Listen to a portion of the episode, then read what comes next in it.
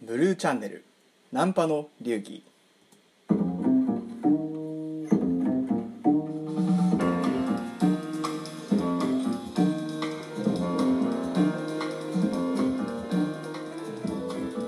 高円寺ナンパでナンパした子が、え人前で舌を出してと言ってくる次女だった、えこちらのテーマでお話をさせていただきます、え今回はまずはいはじめに、え私ブルー自身の自己紹介と、えーその次女の女の子と出会った高円寺祭り出会ったきっかけをお話ししたいと思います。えーまず私自身の自己紹介なんですけれどもえっ、とはじめまして、えーナンパ紳士ブルーという名前で、えーナンパ師として活動をしています、えー年齢は30代でして、えーナンパ師としてのキャリアは、えー長さだけはそこそこあるなと思っています、えー20歳ぐらいからですね、まあ、学生の頃から、えーナンパというものを知って、えーいろんな方と合流をしてですねそこまでこう目立った実績等はないんですが、えーそれなりに活動してまいりました、えーナンパというとですね、えー最近はいろんなタイプのナンパのスタイルがあると思うんですけれども、昔はですね、えーストリートナンパ路上で本当に通りすがる女の子に声をかけてあ可愛いなと思った子を狙っていくこの、まあ、ストナン略してストナンと言われる行為とあと、えークラブナンパ、えー昔はこの2つの、えーナンパスタイルを主にやっていました、えーまあ、同時にですね、えーマッチングアプリを活用したネットナンパ、昔はあの出会い系と言われてましたけれども、まあ、こちらも合わせて、えー、とずっとですね、えーやってきて、えーまあ、歴だけで言うと本当にこのマッチングアプリを活用したものが非常に長くって、えーゲットの数とか女の子をですねあのベッドインまで持っていった数で言うとマッチングアプリを活用したものが一番、えー数では多いかなとは思っています、えー、とそういった属性の、えーナンパをしています。えっと一応まあベッドインだけの経験数でいうと一応、えっとまあ、数百、えー、1000はまあいってないんですけれども数百程度の、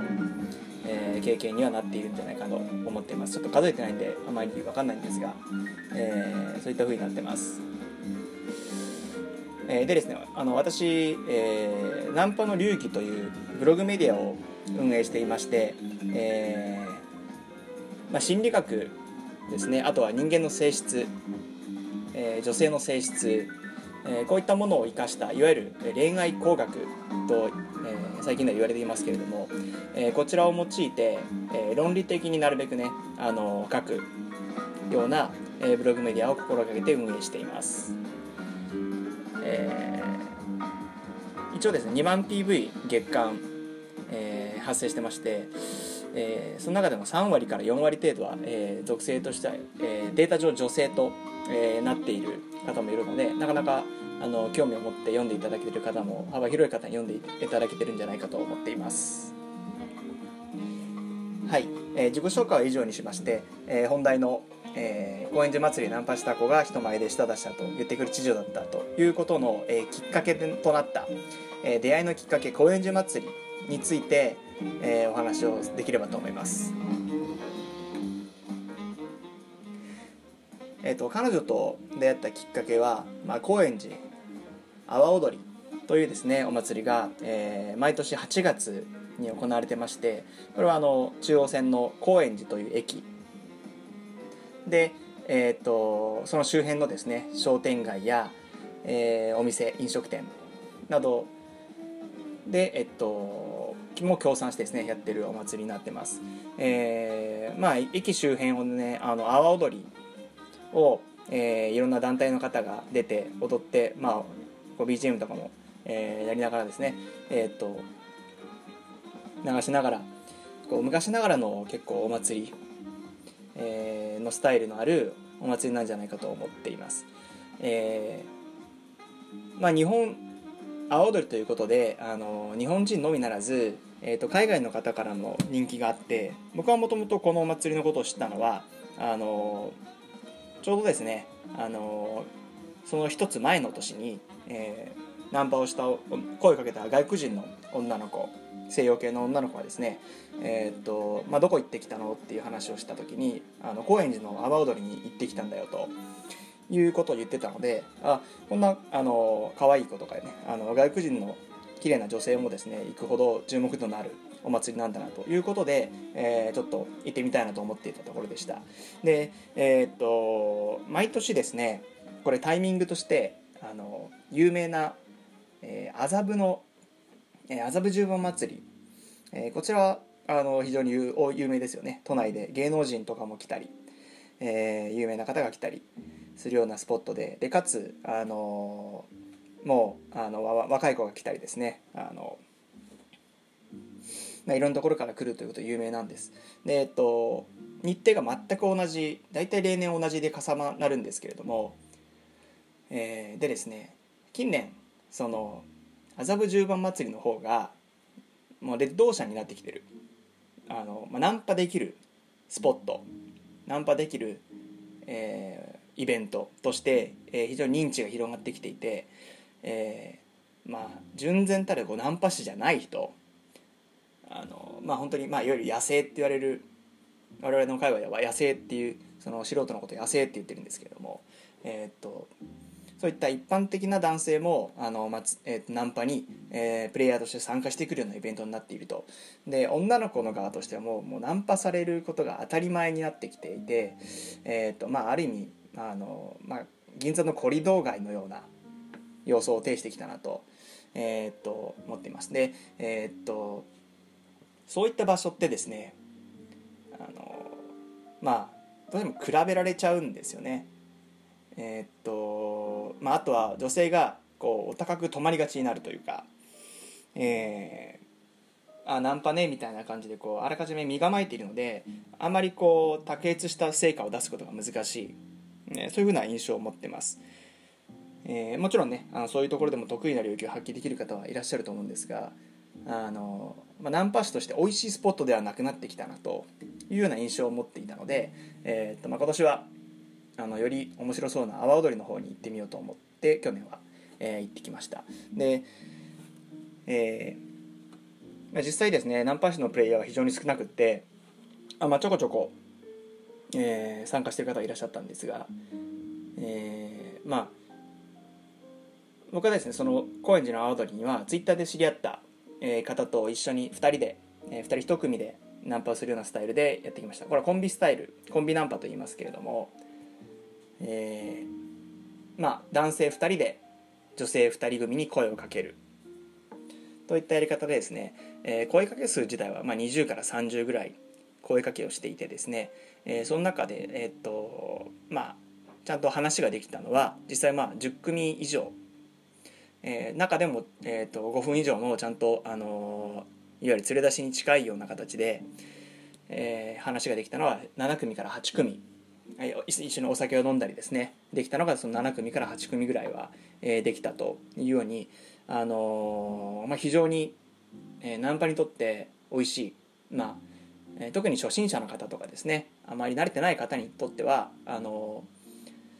ー、まあ、美味しいイベントだったんじゃないかと思っています。えー、で、まあ、今回お話しするのはその人前で舌出してと言ってくる知女だったっていう話なんですけれども、えーと、それ以外にもまあ人もう一人ですね、えーと、一緒に声かけをしてで相方と別れた後に、えー、もう一回再合流、えー、別れた後にですねあの、えーと、1対1で声かけした子がえっ、ー、とまあえーと、その後終電なくしたっていうことで飲みに行ってですね、えー、飲んだ後にあの、まあ、路地裏に、まあ、すごい酔っ払ってえー、っとっていうのもあったと思うんですけど、まあ、路地裏に持って行ってすごいベロ中されてですねもうあの向こうからすごいあのチンコ触ってくるみたいな。であのまあ手こきとあとまあねあの、まあ、舐めてくれたりっていうぐらいまでは実際最後までできなかったんですけどもあのまあ野外でですよねそういうことを体験できた。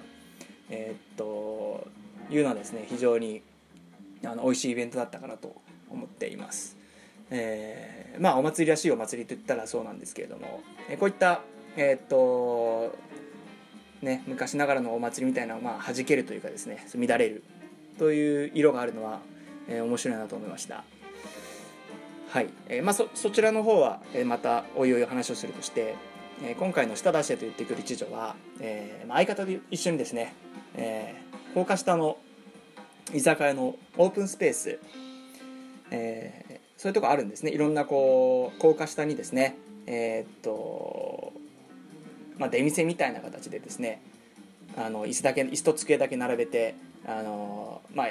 居酒屋赤ちょうちんっぽい感じで飲むみたいなところがあってですね、えーっとまあ、そこにも突撃する形でですねどんどんあの声をかけていってたわけです。で、まあ、かなり美人な子で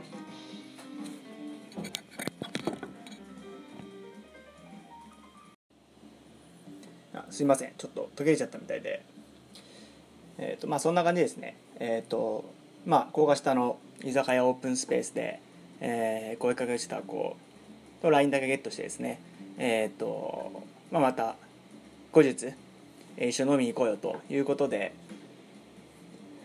えーまあ、その日はそれだけでね終わったんですけどまああのーかなり美形の可愛い感じの子でえーっと、まあ、誰に似てるかな。まあ、あのよくまあいろんなこのこの子に似てるみたいな芸能人もいろいろいるみたいでですね、えーとまあ、浴衣も着てたっていうこともあって、えーとまあ、すごいあの、まあ、その日の中ではかなり上位の、まあ、1番2番ぐらい目に目にぐらいね可愛いなと思った子でした、えーで、まあ、お祭りの時はねあの、まあ、テンションも上がってるしまあすごいあの男側としてもですねあの、まあ、浮かれるというか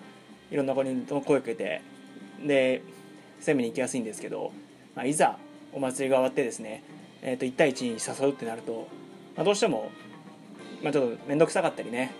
えーしたりもあると思うんです。でなかなかこう誘えずに、えー半年ぐらいもう放置、えー、と終わった後にですねあの祭り当日の夜には LINE してたりしてたんですけどそれ以降はもうずっと放置しちゃって。で、えっと、半年後ぐらいですねクリスマスシーズン12月にアポイントメントを取ってでえっとまあ渋谷で飲もうよと。いうのがですねできたのででクリスマスはですね結構比較的女性のアポイントが取りやすいシーズンなので、まあ、その前の12月の月はいろいろさせやすい時期にはなってると思います。でえっとまあその12月当日ですねあのまあアポイントメントに行きました。で僕はですねえっとまあ1対1のアポイントメントの時には、えっとなるべく守りたいルールがあって、えーそれはあの赤ちょうちんっぽいところに行くってことですね。あのいいお店には連れて行かない。これはえっと僕が結構言ってることなんですけど、まあ、いいお店に連れて行っちゃうとあの他のね男と差別化がしにくいと,、えーとまあ、特にこう綺麗な子とかっていうのはそういういいお店に行き慣れてるので逆に初回のデートであのもう気楽な、え感じのですねあのあまりこうかしこまらない、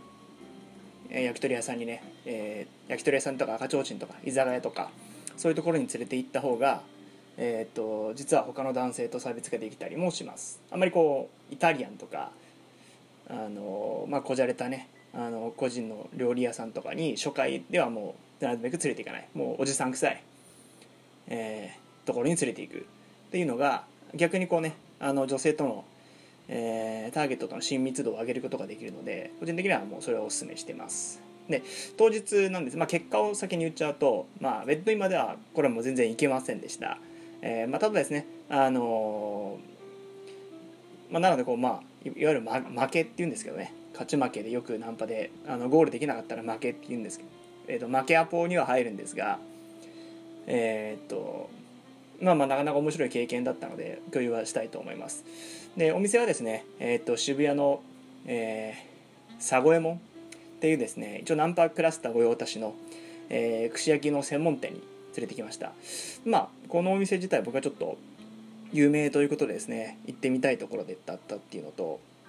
えーっとまあ比較的安価に行けるというところでした。場所もですねあの道玄坂の下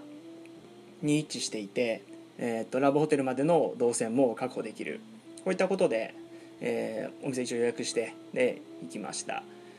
えーまあ、ただちょっと想像以上に結構こじゃれたお店ででしてね。あのあちょっといいところ来すぎたなっていうこうあのいいところ連れて行っちゃうとあの周りがね周りの目が気になったりしてあまりこう打ち解けた話ができないんですね。例えば僕はもう初回のアポイントメントからなるべく下ネタをぶち込んでですねあのすごいカジュアルなフランクな関係になることを目指しているんですけども、えーと、そういった会話がやっぱりしにくい。こうなのでお互いにこうあの心をオープンにしにくいような、えーと、雰囲気に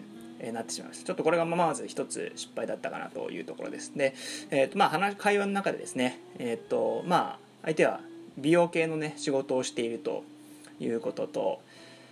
あとねあのまあこれが聞いた時点で損切りすればよかったなと思ったポイントなんですが相手の恋愛観を聞いた感じだと、まあ、かなり固めであるということが判明しました。えー、っと彼氏がいなくて、まあ、45年ぐらい経ってる、えー、女性の年齢は、えー、っと29ぐらいだったかな、まあ、この段階ででもね、あのそもそもアラサーはちょっとやっぱりあのガードが硬いんです。えっとまあ、彼女たちはやはり婚期があるので結婚をね考えないといけないのでなるべくこうあのお預け作戦って僕は呼んでるんですけどあの、まあ、セックスお預け作戦ですね。なるべく初回ではお預けさせといてで、まあ、向こうの真剣さを確かめるようなそういったこう戦略作戦を取る人が多いんですけれども、まあ、ナンパッシーからすると時間の無駄でしかないんですよね。えー、っとなのでまあねこれはもうお互いのミスマッチでしかないんですがえー、っと、まあ、これを聞いた段階でえー、っと撤退しておけばねよかったなと思ったのが、えー、一つでした。えっとまあ実際こう周り周りからも真面目すぎるって言われるんですよみたいなことを言っていたりしてですね、えー、のかなりこう低層観念が高い硬い、えー、子でした。でまあ僕も結構あのえー、酔っ払ったっていうのとまあ、とはいえですね、あのそれなりにボディタッチがあったんですね。あのまあ、これはいわゆる、恋愛工学では IOI Indicator of Interest と言われる、まあ、その興味相手の興味関心が自分にあるかどうかを測る一つの尺度で向こうからのこうボディタッチがあるかどうかそしてお店を出た時に手つなぎができるか手をつなげるかこれでえーと、その先の進展があるかどうかのゴーサインとして判断できるというような、まあ、基準があるんですけれども、まあ、ボディタッチがあったのとあと手つなぎ OK だった、まあ、これがちょっと悩ましいところでして、えーと、そこはね、あの真面目だって言ってるけれども、えーと、体のサインとしては OK だったのでこれはまあいけるんじゃないかなとね、えー、ということで、えー、とそのまま2軒目に連れ出しました。で2軒目で行ったのが、えー、と道玄坂のラブホテル街の近くにある、えー、チェント・アンリ、えー、正式名称がフィリフィリディ・チェント・アンリ深センの方ですねというお店に行きました、えー、まあ女がワインが好きだという話があったのでじゃあワインのお店行こうよということで、え、横並びのね、え、テラス席で、まあ、12月冬場だったのであのビニールシートとパラソル型のストーブがあって防寒もちゃんとなっているような。でそのお店結構個室感がテラス席はですね個室感があってなかなかいいんじゃないかということで2軒目に連れてきました、えー、でですね、まあ、事件が起きたというか、えー、まあじゃあボトルで頼もうよとそちらの方がね飲めるんだったら安上がりなのでボトルで飲もうということで、えーと、ボトルワインを頼んでですね、えーとまあ、1本開けたわけです。でえー、っとまあするとですねちょっと向こうが悪酔いしちゃって、まあ、かなり酔っ払ってですね。えー、っとでそれであのもうすごいベタベタベタベタくっついてきてでえっとまあお互いのの飲みなよみたいなの飲みながらですね。え、っとまあこうチュッチュしてきたりですね。いろいろあったわけでその時に、ね「舌出して」って言って、えー、舌を出すとすごいもう吸い取られるぐらいのねディープキスであの結構周りのに音が聞こえるレベルで されちゃったのででその隣のね席の人とも至近距離なんです。あの席間隔が。でもすごいじろじろ見られるしあのなんだろう。他のお客さんはなんか音出ちゃってますけどみたいな感じでこう言ってるわけですよ。で 男性のね2人組がこう酒のつまみとばかりにもうすごい見てくるみたいないいじゃんみたいな感じで見てくるんですけどえー、っと途中からね隣の隣にカップルがいらっしゃってんで、えー、っと女の子がもう机をバーンと叩いて怒り出してですね「もうここ出ようよ」っつっていう感じのぐらいのまあ迷惑をかけてしまってですね、まあ、あんまりねあの僕はそこまで酔っていたとはいえ正気があったので、まあ、あんまりよろしくないなっていうことね。えー、っと、まあ、ちょちょよしなよっていう形でやってたんですけど、まあ、向こうは女の子は結構お構いなくでもすごいズボンの上からチンコ触ってきたり本当にこいつ知女だなってさっきまで私は真面目って言ってたのはどこに行ったんだというぐらいのですねもう地上っぷりで あのー、ちょっとなかなか僕の、えー、経験上からもですね、あのー、オープンなスペースであそこまでこうあのイチャついてくる。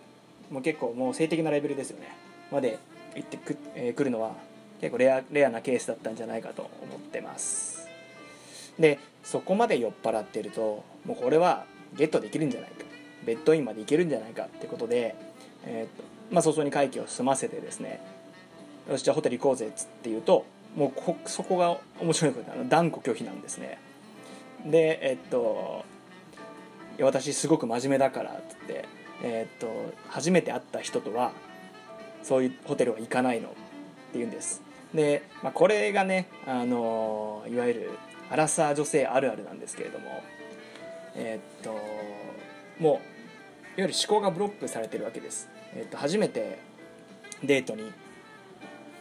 行く時行くと初回デートでは絶対にそういうエッチなことはしないと。いうふうにもうあらかじめ決まってるわけですね。で、まあ、ナンパ師の中ではあの価値観崩しとかあのいうねキーワードがあってえっ、と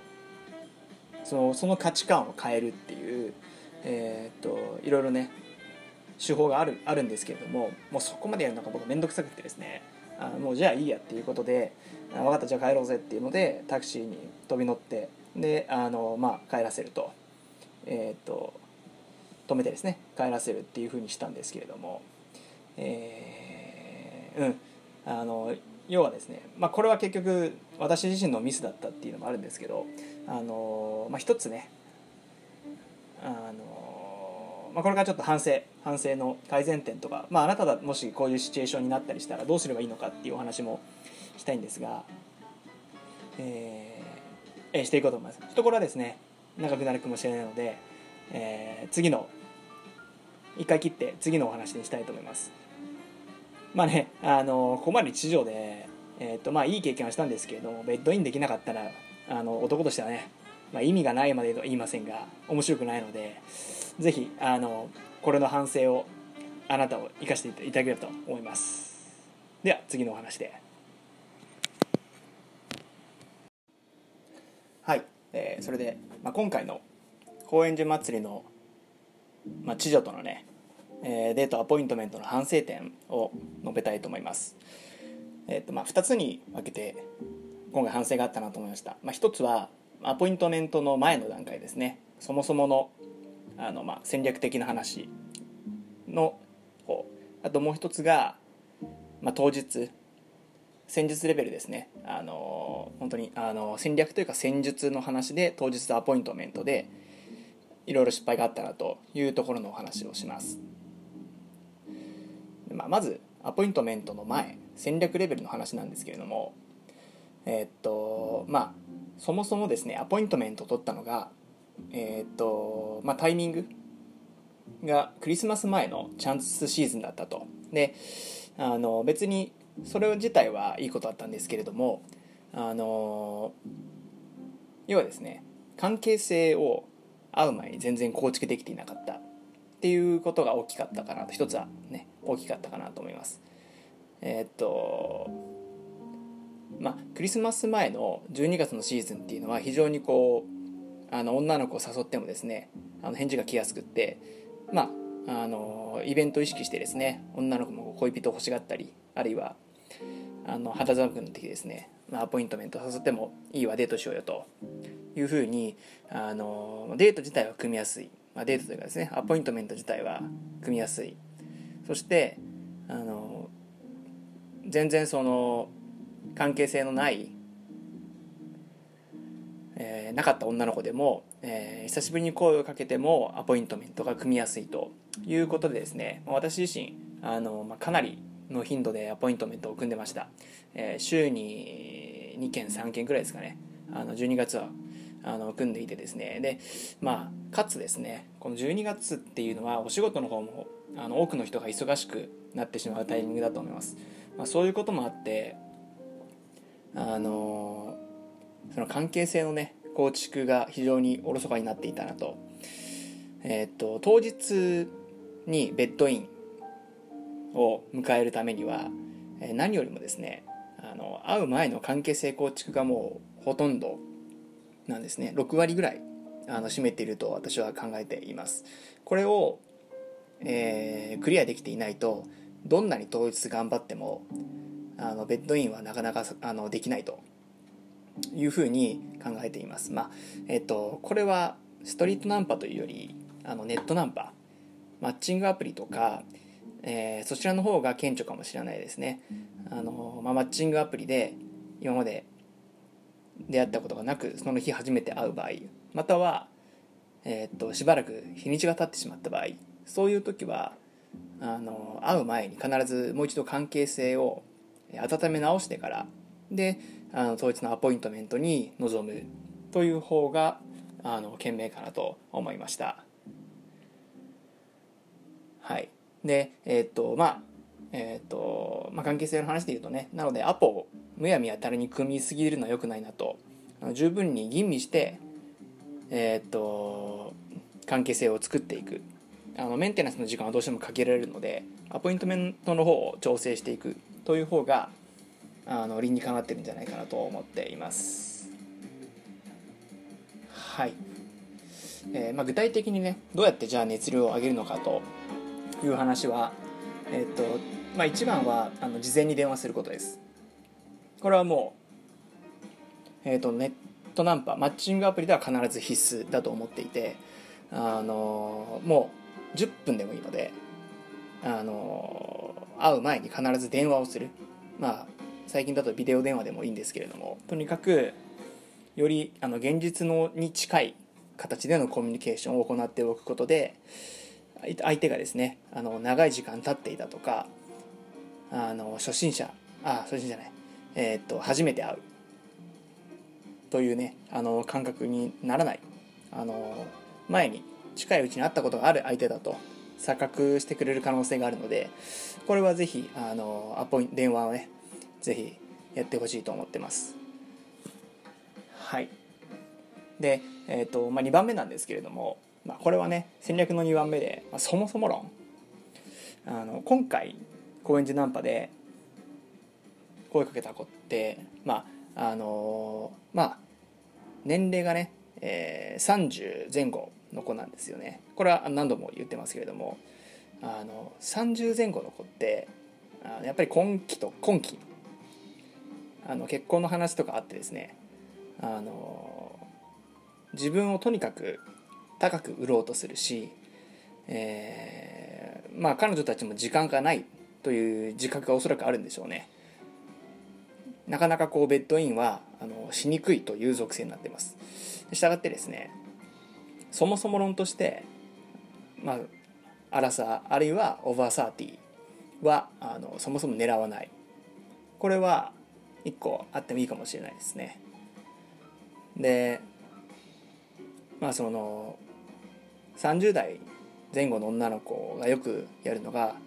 僕が言ってるのはそのいわゆるセックスお預け戦略。こういうことを彼女たちは往々にしてやります。でこれはあのまあ3回目会うまではエッチさせないとか、えー、しないよとかね。あの初めて会った人とは私はベッドにしませんというような意識をアポイントメントの前の段階から、まあ、常にですねこれは持っているわけです。えー、彼女たちからすればそのセックスをさせないということで架空のセックスのね価値を持たせる。まあ、そのことで、えー、自分の価値を上げていこうと。こういうあの、まあ、作戦がねおそらくあるんじゃないかと思います。これは別に彼女たちが意識しているしていないにかかわらずあの結婚を意識している女性は往々にしてやりがち。なので我々としてはあの、まあ、そういう意識を持っている女性はそもそも狙わないということですね。あの、まあ、価値観を崩す方法とかは確かにいくつかあるんですけれどもあのトライしに行くんだったらそれよりも、まあ、20代半ばまで、まあ、あるいはもう逆張りでですねもっとあの、えー、と若い子とか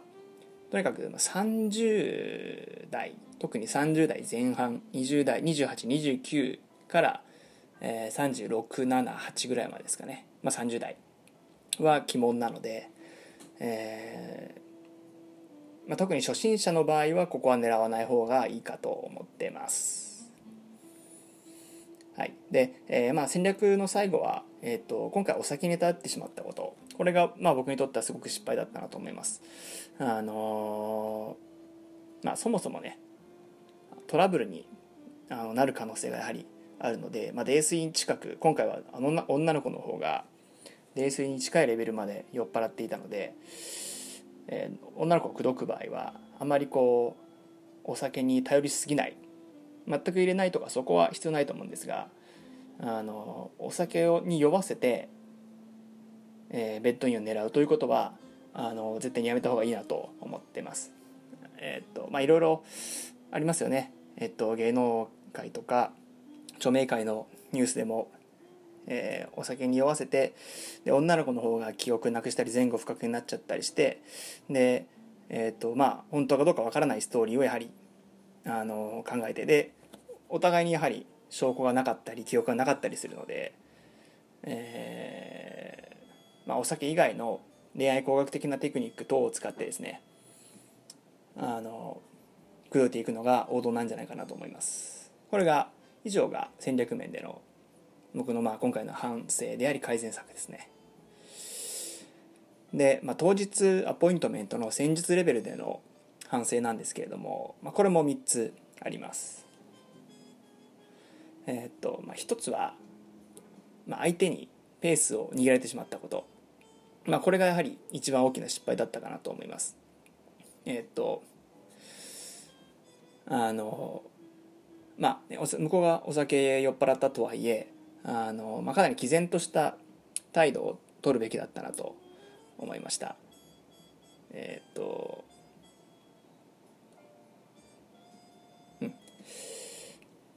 まあ、とにかくですねあのどちらがデートの、まあ、アポイントメントの際にあのリードを持っているか手綱を持っているかというのは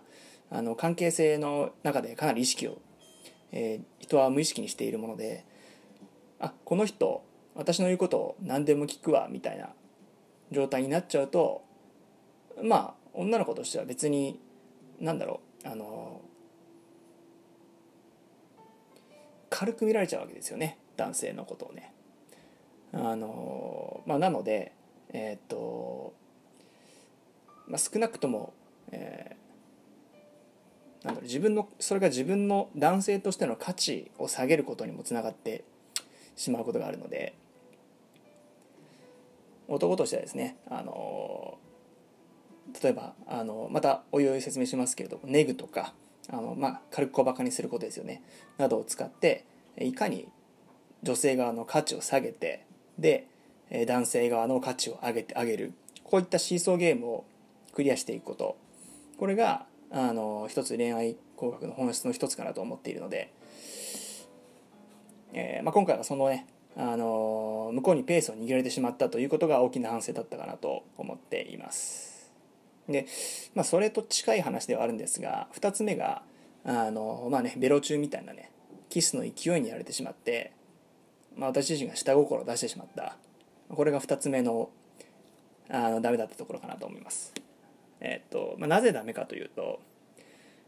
あのまあよく言うんですがこびる姿勢につながっちゃうんですね。あのまあ、とにかく先ほどのペースを握るとほぼ同じであの、まあ、言うことを聞く聞いてくれるこの人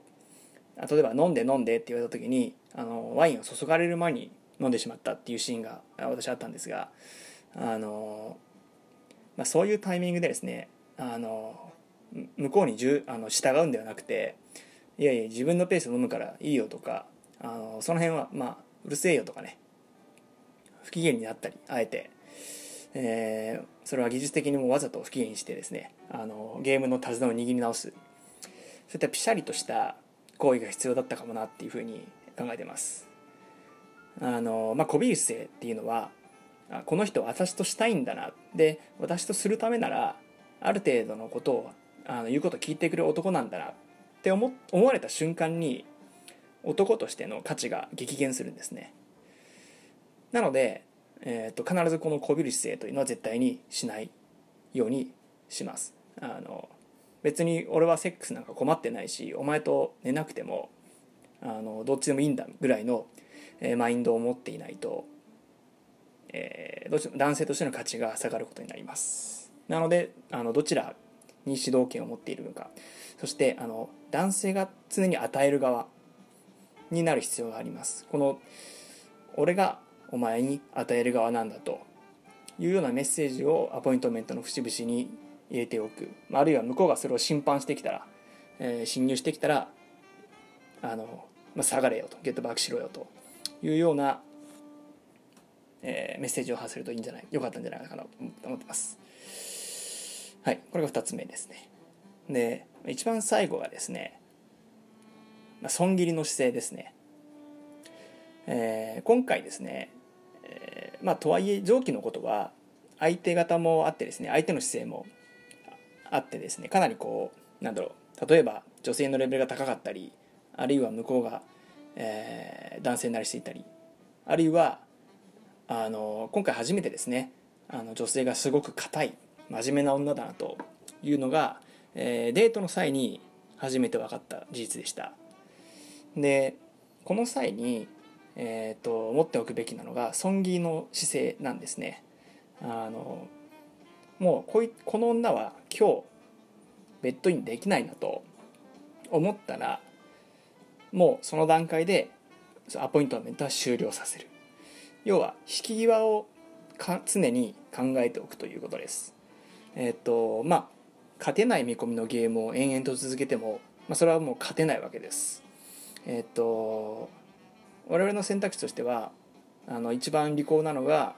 他の女性に行ってしまうこと。これをズブズブねあの同じ女性そのまま行っちゃうとあのどうしてもこびる姿勢に先ほど言ったねこびる姿勢につながってしまうのでえー、っともう見込みがないなという時はあの潔く、えー、解散するというのも手だったんじゃないかなと思っています。なので私の場合は今回のポイントのメントの場合はですねあの1件目の段階であ女性側この子があのかなり真面目な、えー、女の子で落とすのが難しそうだというのがあれば、えーまあ、解散する。あるいは2軒目を連れ出したのがあの向こうがワインが好きだからということでワインが美味しいお店に連れて行ったんですが別にあのその辺のねもうもうちょっと様子を見るということで適当な居酒屋でも何でもよかったんじゃないかなとはちょっと思ってます。ちょっといい感じのねお店をえー、に連れて行ってしまったのでそこちょっと力入れすぎたのが逆に失敗だったかなというふうに思ってます、えー、まあ常にですねこの選ぶのはこちらだというメッセージ。これがまあ損切りにもつながるし、え